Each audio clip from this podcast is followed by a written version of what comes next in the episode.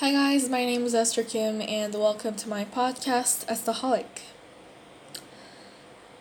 In this episode, I'm going to be talking about the million dollar question. A lot of people um go through those questions when which uh, says or asks you what are you going to do if you had a million dollars? And there's a lot of um, posts like that either on Facebook, Instagram, Twitter.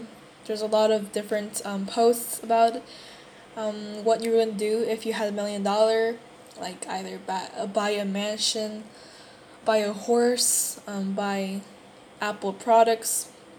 There are different kinds of things of would you rather and what would you do. And if you haven't considered of um, asking yourself the million dollar question, try asking yourself right now what, what, what would you do if you had a million dollars? We often spend a lot of time thinking about how money can buy us things, which um, eventually translates to happiness. Once this factor is eliminated even mentally, you will realize how much you struggle to answer this question. It might push you to rethink what matters to you and how you would like to spend your time doing the things you want.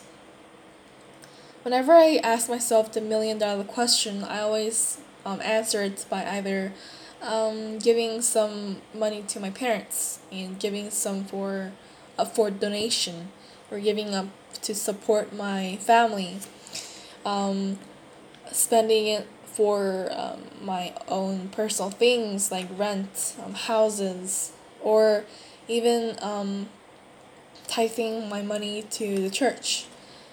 These are the all kinds of answers I prepared, but I did not ask myself like what would I buy and what would I do like really if re- I had the money.